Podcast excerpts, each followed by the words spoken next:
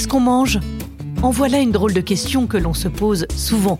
Bien sûr, pour connaître le menu et commencer à saliver, mais aussi et surtout pour comprendre d'où viennent tous ces bons aliments que nous utilisons pour nous nourrir. Pas du ciel évidemment, mais d'où alors? Parce qu'avant d'atterrir dans les rayons des magasins, ils étaient bien quelque part, dans un champ, un élevage ou sur un arbre par exemple. Dans ce podcast, Gus, qui a toujours plein de questions en tête et Lilou, son ami l'a fait, t'emmène à la rencontre des agriculteurs. Passionnés par leur métier, ils t'expliquent tout pour que tu saches ce que tu manges et d'où provient ta nourriture. Tu verras, c'est un incroyable voyage. Bienvenue dans Dis qu'est-ce qu'on mange, le podcast des petits curieux de l'alimentation.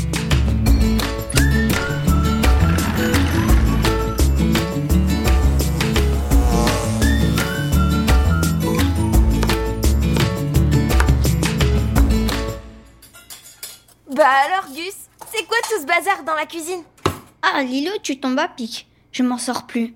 Mamie vient manger à la maison et je lui ai promis de lui cuisiner son plat préféré, des tomates farcies. Mais je crois que je n'ai pas pris les bonnes tomates. Regarde, elles sont toutes petites. Ah bah Gus, t'es malin, t'as pris des tomates cerises. C'est sûr qu'on va pas mettre beaucoup de farce là-dedans. Merci Lilou, tu m'aides pas beaucoup là. Ne t'en fais pas, on va rattraper tout ça. Tu sais que je suis une fée qui déchire, non? Oh oui, c'est vrai. Je te propose une nouvelle expédition. Direction la Bretagne, chez Camille Coatanea, maraîchère et productrice de tomates. Elle, elle pourra nous conseiller. Allez, c'est parti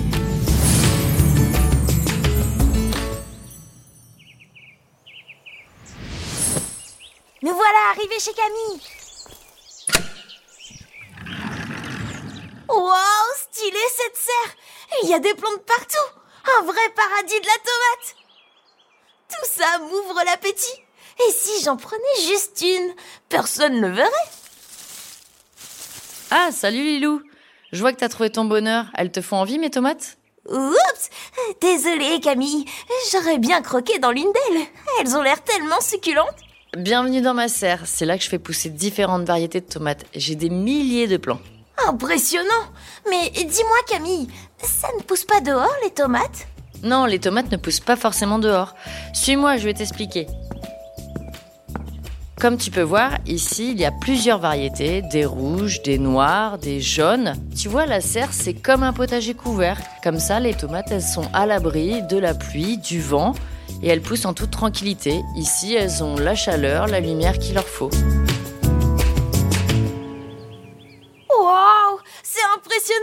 Les tomates poussent en hauteur On dirait qu'elles flottent dans l'air Bah comme tu vois Lilou, ici dans ma serre, les plants de tomates, ils sont pas directement plantés au sol, ils sont dans des bacs en hauteur. C'est beaucoup plus pratique pour moi, ça m'évite de baisser et euh, de me faire mal au dos du coup. Et comme tu vois, les plants, ils sont très très grands. Ils démarrent tout petits, font à peu près 20 cm, et en fin de saison, donc en novembre, ils font quasiment jusqu'à 15 mètres. C'est quasiment la taille d'un petit immeuble, tu vois donc c'est important de pouvoir gérer la hauteur, cela rend mon travail plus facile et moins fatigant physiquement. Tu comprends Lilou? Plutôt malin comme technique. Mais tu sais Lilou, il y a plusieurs méthodes pour cultiver des tomates. Il y a des tomates qui se cultivent en hauteur comme ici, et il y a aussi des tomates qui se cultivent au niveau du sol, en pleine terre. Moi j'ai choisi de faire pousser mes plants de tomates dans une serre et dans de la laine de roche en hauteur. C'est quoi ça, la laine de roche? Alors la laine de roche, ça remplace la terre. C'est une matière fibreuse et naturelle qu'on appelle en fait du basalte. C'est une pierre volcanique. Ce qui me permet, vu qu'elle est très absorbante, de garder beaucoup d'eau et du coup pendant l'été, les plants de tomates, ils ont assez d'eau et se développent très bien. C'est drôle, toutes les tomates sont enroulées autour de ficelles. On dirait des marionnettes. En effet, Lilou, ici on attache tous les plants de tomates avec des ficelles et du coup le plant de tomate on l'enroule autour de la ficelle. Ça évite qu'ils s'en mêlent tous entre eux et que ce soit un vrai bazar. Et ça évite aussi que la tête du plant de tomate elle retombe vers le sol et que ça casse. Du coup, ça me fait de belles tomates comme tu vois. Eh bien non seulement c'est pratique et en plus très joli. Je vois que tu as plein de tomates, de tailles et de couleurs différentes. Oui, je cultive trois variétés de tomates. Ce sont des variétés d'antan, des variétés anciennes. Donc il y a la noire de Crimée, la cœur de bœuf et l'ananas. Viens voir, je vais te montrer. Il y a la noire de Crimée. Comme tu peux voir là, c'est une tomate un peu côtelée, de couleur marron. Elle n'est pas forcément ronde. Ensuite, il y a la cœur d'antan. Comme son nom l'indique, elle est en forme de cœur, ronde sur le haut et en forme de pointe vers le bas. Et enfin, il y a la tomate ananas. Quel drôle de nom Elle a le même goût que le fruit? Alors, la tomate ananas, elle est jaune comme l'ananas, mais elle n'a pas le goût de l'ananas. Elle a un goût un petit peu acidulé, très atypique. Elle est très très bonne. Je suis un peu perdue. La tomate, c'est un fruit ou un légume? Ah, ça c'est la grande question. La tomate, c'est bel et bien un fruit. On la cuisine souvent avec des légumes.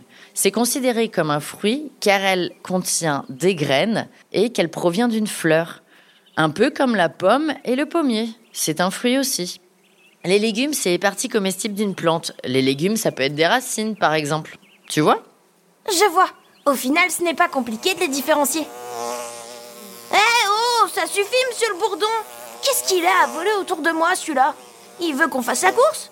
Il sait pas à qui il a affaire. Je suis bien plus rapide que lui. Mais d'ailleurs, pourquoi il y a des bourdons dans ta serre? Dans ma serre, je mets des petites ruches de bourdons, comme tu vois. Ces petites bêtes volantes sont indispensables pour avoir des tomates. Ils participent à la pollinisation. La pollinisation, je connais. Eric, mon ami producteur de pommes, me l'a déjà expliqué quand j'ai été visiter son verger. En fait, les tomates et les pommes fonctionnent de la même manière. Elles ont besoin des abeilles ou des bourdons pour se développer. Oui, exactement, Lilou. Et pourquoi tu as choisi les bourdons plutôt que les abeilles? Tu aurais pu avoir du miel. Alors, j'ai choisi des bourdons car les bourdons évoluent en petites colonies, alors que les abeilles sont des grandes colonies. Du coup, ils s'adaptent beaucoup mieux à la serre et ils vivent beaucoup mieux dans une serre que les abeilles. Et les bourdons peuvent polliniser de plus petites fleurs, comme celles des tomates, par rapport aux abeilles. On peut donc dire merci, monsieur le bourdon. Lilou, ça te dirait d'aller récolter quelques tomates maintenant? Avec plaisir, je suis là pour ça. Alors, ici, la récolte de tomates se fait presque toute l'année. On commence au mois d'avril et on termine à peu près mi-novembre. La grosse saison, c'est à peu près juin, juillet, août, quand il fait très beau et qu'il y a beaucoup de soleil.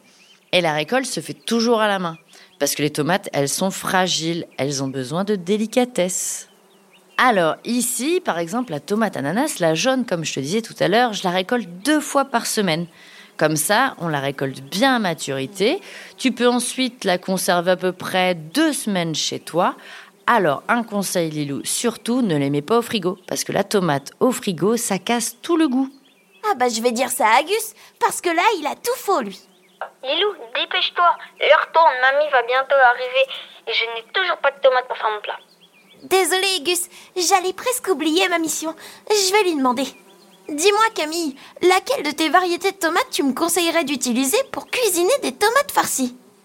Alors, je te conseille la cœur de bœuf. Elle est bien grosse et parfaite pour la cuisson. Je te prépare un colis? Oh oui, s'il te plaît. Gus va être ravi. Mais fais vite, je vais me faire disputer sinon. Gus a vraiment envie de faire plaisir à mamie.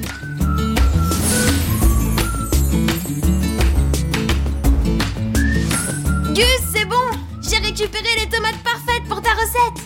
Super, dis-moi, je peux te demander un dernier service? Évidemment, mon cher. Tu peux m'aider à cuisiner? Pas de soucis, Gus. Donne-moi une toque et un tablier et on se met au boulot. Merci Lilou, c'est mamie qui va être fière de nous. C'est parti. Et à la prochaine pour de nouvelles expéditions des petits curieux de l'alimentation. Lilou et Gus, on vous retrouve très vite. Dis qu'est-ce qu'on mange, le podcast des petits curieux de l'alimentation, est produit par Agriculteurs de Bretagne en partenariat avec la fondation Mutualia.